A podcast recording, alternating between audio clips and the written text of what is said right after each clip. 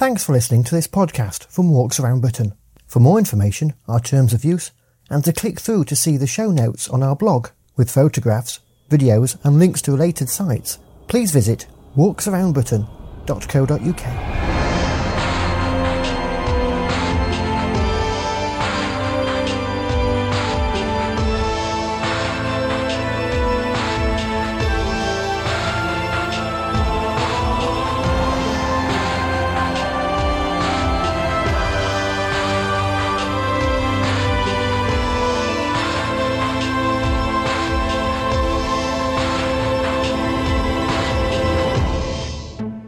On the sixth edition of the Walks Around Britain podcast, we get an introduction to walking in the county of Sussex. We catch up with Stuart Jessup, who walked around England. We find out all about Merino and. If you woke up one morning, Andrew, and said, you know what, I can't think of anything I'd like to do more than learn how to keep pigs, you can give me a ring and we'll tell you how to do that. Kate Humble tells us about her farm and her love of the great outdoors. Just take up on that. Hello, I'm Andrew White, and welcome to the sixth Walks Around Britain podcast. It's July, and as it's the Great British Summertime, that can only mean as much rain as there is in any other season throughout the year. So if you find yourself stuck inside during a downpour, you can always check up on the latest walking videos on our website at walksaroundbritain.co.uk. Now, if you think of great counties to walk in England, you might think of Cornwall, Northumberland, or North Yorkshire. Possibly Sussex might not be on the top of your list, but writer and blogger Tanya Oliver would like you to think again. My name's Tanya Oliver. I have a book coming out in October this year called From High Heels to High Hills. And I've written a lot about Sussex. It's so wonderful, and I really want other people to come here and enjoy what it has to offer.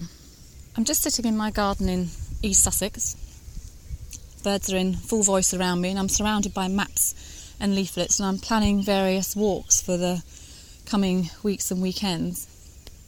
And how I normally start is by going onto the Visit Sussex website to see what's going on, what the different events are, different sites to go and see, and the local places, and then just basically set out a route to explore. The Visit Sussex website is visitsussex.org. Sussex is such a beautiful county and there's so much to see. I feel very lucky to have lived here for 10 years.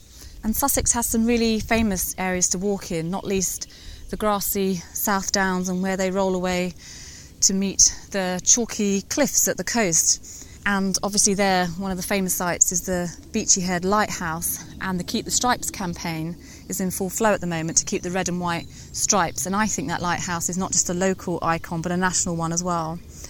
And you've got all those coastal walks, and of course the South Downs Way, which goes all the way from Eastbourne to Winchester. Now, I haven't done that all in one go, but I have done it in parts. And I know some uh, people do it all in one go, and it takes in some of the most beautiful countryside and coastland, but doing it all in one go is still on my to do list. You can do anything from a short walk around Arlington Reservoir, which is only about a mile or so, and that's actually got a, a bird hut on the site where you can try and identify all the different birds you can see, and there are helpful pictures of them in the hut to support doing that, which I certainly need when I'm there. Um, or you can do a longer walk, for example, around Bewl Water, which is 13 miles, although the last time I did it in my head, I thought it was 10 miles, and it was a bit of a shock to my system getting to the gate about a third of the way around and seeing it's actually 13 miles. And it's not for the faint hearted because you know you've walked that far by the end of it. There are really lovely historic sites to see. Uh, castles are one of my particular things, and Arundel and Bodiam are both beautiful. If you go to Arundel Castle, there's also the Arundel Wetland Centre, which is worth seeing.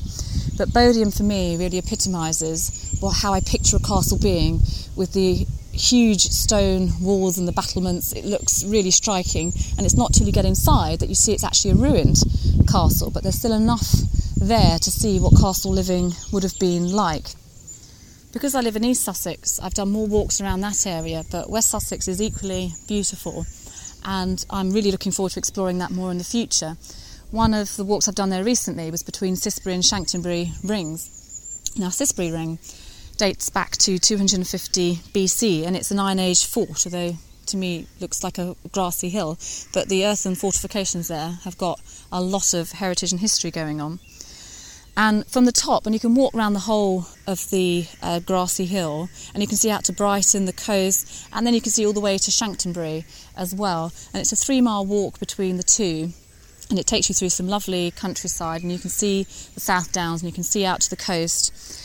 Chanctonbury Ring is actually surrounded by trees, but what I found most interesting about that area was actually the dew pond nearby. I think there are a few, but the one I found which is a site of special scientific interest, is really near um, Chanctonbury Ring itself. And it was actually formed in the 1870s, created then basically to provide water for livestock and animals. And it was rebuilt in the 1970s and is now looked after by a local group. And it's just fascinating to see that type of history. But again, it gave me a real flavour for how beautiful West Sussex is, and there are lots of great sights to see there. One of my other favourite walks is the Seven Sisters from Birling Gap to Cuckmere Haven. Obviously, you can do it the other way round, but I usually do it there and back. And I love seeing actually the Belle Tout Lighthouse, the old lighthouse there, which has actually been moved, I think twice, uh, back from the cliff because of the erosion there. And actually, when you're doing the Seven Sisters Walk, you can take in the cliffs of Beachy Head as well and see right down to the red and white striped lighthouse, which was built to replace the Belle Tout Lighthouse and that's just really fascinating walk. And on the information boards at Birling Gap, you can find out all about the history of smuggling in that area, and there's a whole history of that throughout the coastal area, not just in Sussex but the surrounding counties, and that's really interesting to see. So as I sit here studying my maps and listening to the birds still, I guess what I'm really trying to get across is just the variety that Sussex has to offer. Whether you're here for a half day because you're local, you're here for a whole day, a week, or several weeks, there's so much you can see and do. And the South Downs National Park, part of which is in Sussex, was recently created. And it just goes to show that the heritage and beauty of this area is definitely worth protecting. So, if you are planning a visit to Sussex, and I would really recommend it, I absolutely love it here, then do go onto the Visit Sussex website, which is an excellent starting place for anything, not just walking, but accommodation, events, things to see and do, historic sites, anything you can think of. And like I say, use that as a starting point to plan your time here. If you would like to know anything else about my walking, not just in Sussex but elsewhere, then please do go onto my website, which is hillwalker1.blogspot.com really do welcome you to Sussex and I hope you have a lovely time. And Tanya will be taking a walk in Ashdown Forest in the August edition of the podcast.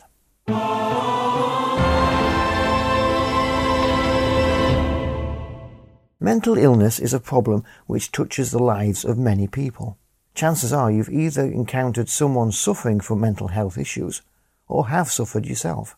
But talking about this immensely common condition isn't easy and there's still a great stigma attached to it.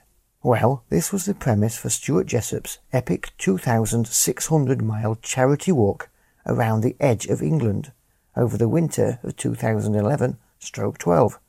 And to tell us more about the background and the aims of the walk, Stuart made a recording on his mobile phone for us in the home straight of the walk. Today is Monday, the 23rd of May, and I am sitting on a bench in the country park at the north side of the Humber Bridge, just about to walk across it. You may be able to hear the birds twittering and the uh, hum of traffic in the background. I'm about 2,100 miles into my journey, about 400 miles to go now back to London. I started at the beginning of October from Tower Bridge in London, and I've walked along the south coast, round Devon and Cornwall in the middle of winter, then uh, back and up the Welsh borders through to Cumbria, around the Lake District, across the Scottish borders to Berwick-on-Tweed, and I'm currently heading back down Tower Bridge in London. The walk is in aid of mental health charities. We're raising money for SANE and Anxiety UK. To date, we've raised about £8,500. But the real purpose of the walk is uh, to campaign against mental health stigma. It ties in with the initiatives that all of the major mental health charities are engaged in at the moment to try and make it easier to talk about mental health, to try and reduce some of the taboos around it. I have a personal interest in that I was diagnosed with depression, or rather, I've suffered from depression ever since I was a teenager. I was only diagnosed in my 30s. Like most men, I uh, tried to keep it hidden. I didn't want to admit what was happening. But I have now, over the years, come to terms with what's happening and learnt a little bit about how to manage it and uh, live with the condition. And when I started out the walk, I knew from the statistics that one in four people might expect to suffer from a diagnosable mental health condition. But as I've walked around, I've realized that that is real. Almost everyone I talk to, and I've talked to a lot of people as I've gone around, either has a story to tell about themselves, or a friend, or someone in the family who struggled, usually with depression or anxiety. Those are the two most common conditions. Um, and I've talked to mental health groups as I've gone around and done various radio and had a very, very positive response. So I've been really, really pleased about that, that we've been able to do our little bit towards um, helping to make mental health a little bit easier to live with. Most of the time, I'm uh, on my own. And uh, that's posed quite a logistical uh, challenge in the sense that how do I get back at the end of the walk? I've been living in a camper van, uh, a converted Ford Transit, and um, at the end of each day's walk, I have to get back to the camper van in order to move on for the next day. I'm aiming to do about 15 miles a day. So I've been using bus and train uh, to get back, which has been quite a logistical exercise, especially in the uh, Devon and Cornwall on the winter schedules. But uh, one week a month, one, my wife Kate, who works freelance, comes and spends a week with me driving the van, and I've also had uh, various uh, friends and family come and help out as well. So that's made life easier. I think the worst of the walk is, is over now, and uh, now that I'm almost uh, into uh, into Lincolnshire, I'm looking forward to finishing the walk. Now I've been doing the whole of the walk with my Springer Spaniel, Poppy. Uh, we've only had her a year. She's uh, three years old, but she's a failed gun dog. Failed because um, you really have to watch her with pheasants around. She just stops listening to any commands, although she's a lot better now. She's walked almost the whole distance with me, and uh, she's had a whale of a time. She did miss two weeks because she pulled some ligaments in her tail. We don't know how. But she had to go back to Cambridge, where Kate and I live, for um, a couple of weeks and those those two weeks were really very different for, for me because I hardly spoke to anyone. It's very different just being a bloke on his own, wandering around with a rucksack, to being a dog and her owner. And people stopping to talk to Poppy has been one of the main ways that I have met people along uh, while I've been walking, and sometimes had a chat about um, mental health and uh, why I'm doing the walk and so she's just been companion a companion for me, um, but also a great uh, ambassador for the um, charitable purposes of the walk. And of course, pet owning and being outside in the open air and walking are two of the recommended ways of helping to ease the uh, pain of um, suffering from a, a, mental health problem. And indeed, I keep a mood diary, and my mood has been better for the duration of this walk than uh, than it has for, for some time when Kate and I discussed the walk, um, because I've walked for a long, long time, it's been a way of dealing with my depression, and I've done a 200 mile charity walk in the past from the Peak District to the Lake District in aid of my late wife, Margaret, who died of breast cancer. And when Kate and I discussed it, I originally said, well, it's something I might like to do when I retire. But then we've both lost people close to us. Or Kate said, well, just go and do it. You can do it um, now, and I can pay the bills, and here I am having. Um, well, now in the spring, uh, a great time. I wouldn't say it's been great all the way through the winter. Nearly got blown off the cliffs in uh, Devon and Cornwall. Got struck down with the flu and spent nearly a week uh, holed up in the camper van on a campsite while it was blowing a gale outside.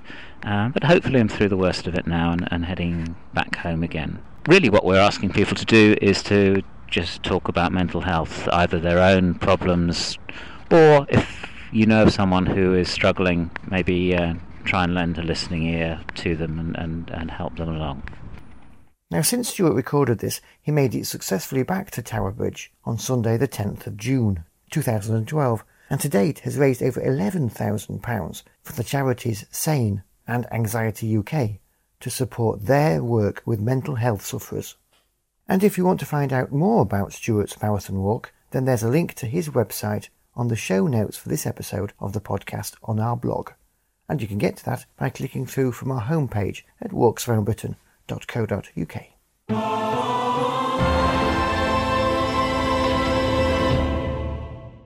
Now, a while ago, we were updating our very popular Beginner's Guide to Walking page on our website, which you can find at walksaroundbritain.co.uk in the menu Walking Info. On the updated page, we mentioned about layering, that's a method of using several thin layers of clothing rather than one thick jumper, and that the base layer, that's the one nearest to your body, is best being a synthetic material. That prompted the good people at Merino Experts Chocolate Fish Merino in Leeds to get in touch to pick us up on that comment. And I'm pleased to say Amanda Douglas McCaig from Chocolate Fish joins me now. Hello, Amanda. Hello, Andrew. So we did you a little bit of a disservice when we said that synthetics were best for clothing. So can you set the record straight? Synthetics have their place. I wear synthetic pants. They're great. They dry quickly because they drip fast, but that's the whole thing. Synthetics, they don't wick, they don't absorb anything. They simply shed moisture, sweat, rain, anything down and let it go. But what they can't do is keep you warm once you're wet and cold. They keep you warm because the knit construction traps air, warm air that's created by you doing the moving. Right. But if you cannot move for any reason, you become injured, the weather's closed down on you, and you are wet, as your body cools, so does the synthetic. Okay. And then if you get chilled, potential for hypothermia. Wool works totally differently. It basically will absorb an up to 35% of its own weight in moisture before it even begins to feel damp. But it's absorbing that, but it's also letting it go. So it's basically evaporated into the atmosphere at a gentle pace. On the whole, you've got to be really caught in a downpour to feel wet, but it will also continue to keep you warm when it's wet. So if you get stuck, you've got a far better chance of avoiding hypothermia because the wool is working with your body. The other thing synthetics can't do is adjust to changes in temperature. So it's nice and hot at the bottom of the mountain, but it's bloody cold up at the top. wool will work with your body across a much wider range of temperatures. So it'll actually, yes, it's hot and sweaty, it's really hot, but wool, because of that evaporation process, will help you keep cool. Okay. I wear wool in 36 degree temperatures over in southwest France at my sister's place. I also wear it at the top of the mountain where it's drat at cold. It works. Yeah, you shove on another layer, but you're going to need it in a lot less time because the, the wool is constantly works with your body. And for anybody who's doing really sort of running or anything like this, and we've got customers who wear our gear for running marathons, apparently you don't get a runner's nipple wearing superfine merino. Now, now that sounds like something that, that nobody should ever have. Well, it, actually, runners do get very, very sore nipples because they will wear these horrible synthetic things, you know, plastic washing up bowls knitted. And they're very abrasive. And, you know, they, they often wear them quite loose. And that is constantly abrading and irritating. So it's really unpleasant anyway. Not good for the for the nipples then. now, many people's opinion of wool may be tainted by thick, chunky, itchy jumpers, often knitted by their nans. Yeah, except you know you don't usually wear those next to your skin. I'll tell you what taints people's opinion of merino worse than anything. The cheap trash coming in from China that is being labelled as superfine merino and isn't. The number of people looking for cheap merino. There is no such thing. So, how can our listeners find you on the web? Just Google for chocolate fish merino. Thanks so much, Amanda, for joining us. You're very welcome, Andrew.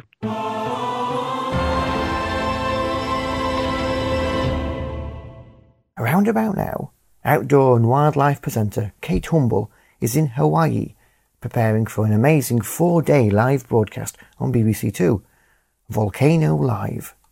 Now, although it's about as far away from lambing live as you can get, Kate is the obvious choice for such an impressive but unpredictable broadcast, what with series like Springwatch under her belt.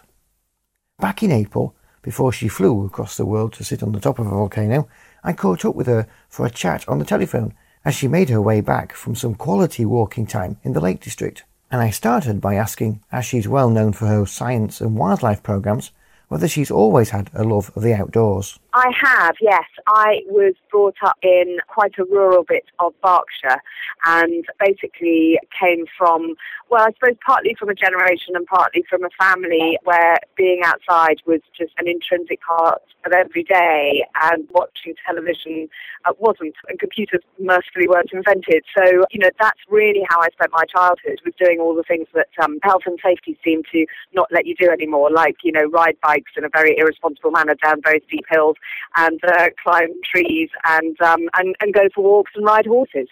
Where are your favourite parts of Great Britain? Um, that is an enormous question. Um, but there are, I mean, the wonderful thing about this little island of ours is that it is so fantastically varied.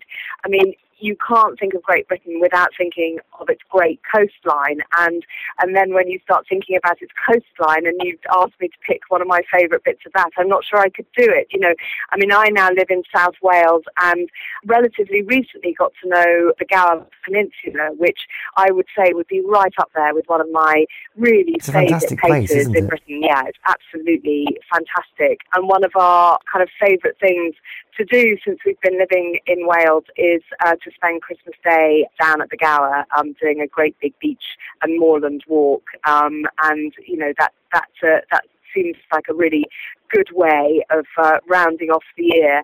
Um, but that said, you know, there are places like I adore Dartmoor.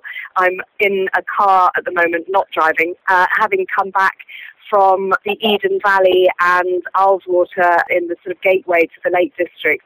Um, a bit of the Lake District that I didn't know, a bit of the Lake District that many people don't really go to. Um, you know, people tend to head for the, the better known areas, Windermere and Keswick. I can thoroughly recommend. That, I mean, you know, really wild countryside. And we were standing yesterday on the top of Askham Fell, looking out over Ullswater and all the fells sort of falling away in the distance. And we tend to think of Britain as being, you know, quite a small island that you don't get the big country feeling, those big vistas that you might get in, in America, for example. And yet we were standing on the top of Askham Fell saying, we do live in a truly magnificent country. So there's another spot. You know, Snowdonia, magnificent. But then if you want something gentler, um, but still appealing for it, you go to, you know, the Chilterns, 40 minutes outside London or half an hour outside London if the traffic's being kind to you. And you can walk through beautiful beech woods with red kites flying overhead. So, um, and then, you know, you've got the Peak District, you've got the west coast of Scotland, you've got the east coast of Scotland. Um, it's a country just so rich with wonderful landscapes to explore. It was a bit of an unfair question, wasn't it? It was beastly, yeah. so, are your two dogs big walkers? They are very big walkers. Uh, they're with me now, actually rather flaked out because we did a lot of walking yesterday, but we've got um, Badger and Bella, um, both rescue mongrels. Badger, when we first got him, he'd been very, very badly treated and had been rescued from a flat in, in Newport in South Wales where we think he was never actually let out. So we don't know how much walking he'd ever done until he came to live with us. Um, now he's become an expert stile leaper. Um, he can walk all day without stopping and then still wants to play frisbee when you get home. Um, he, he adores walking and he's a very, it's a sort of a perfect dog to walk with. He rarely goes on a lead as if, if we're nowhere near a road. He's um, very well behaved with animals because we've got farm animals at home. We've got sheep and, and what have you. So he knows right by us if we're anywhere near any animals. But also, I think because he's sort of naturally quite insecure because of his background, um, he always comes back to check that we're following him. That's good. So he'll run ahead and then he'll come back and go, "Are you coming?" We're like, "Yeah, yeah, we're coming. We just You're haven't got here, four or drive." Yes, exactly.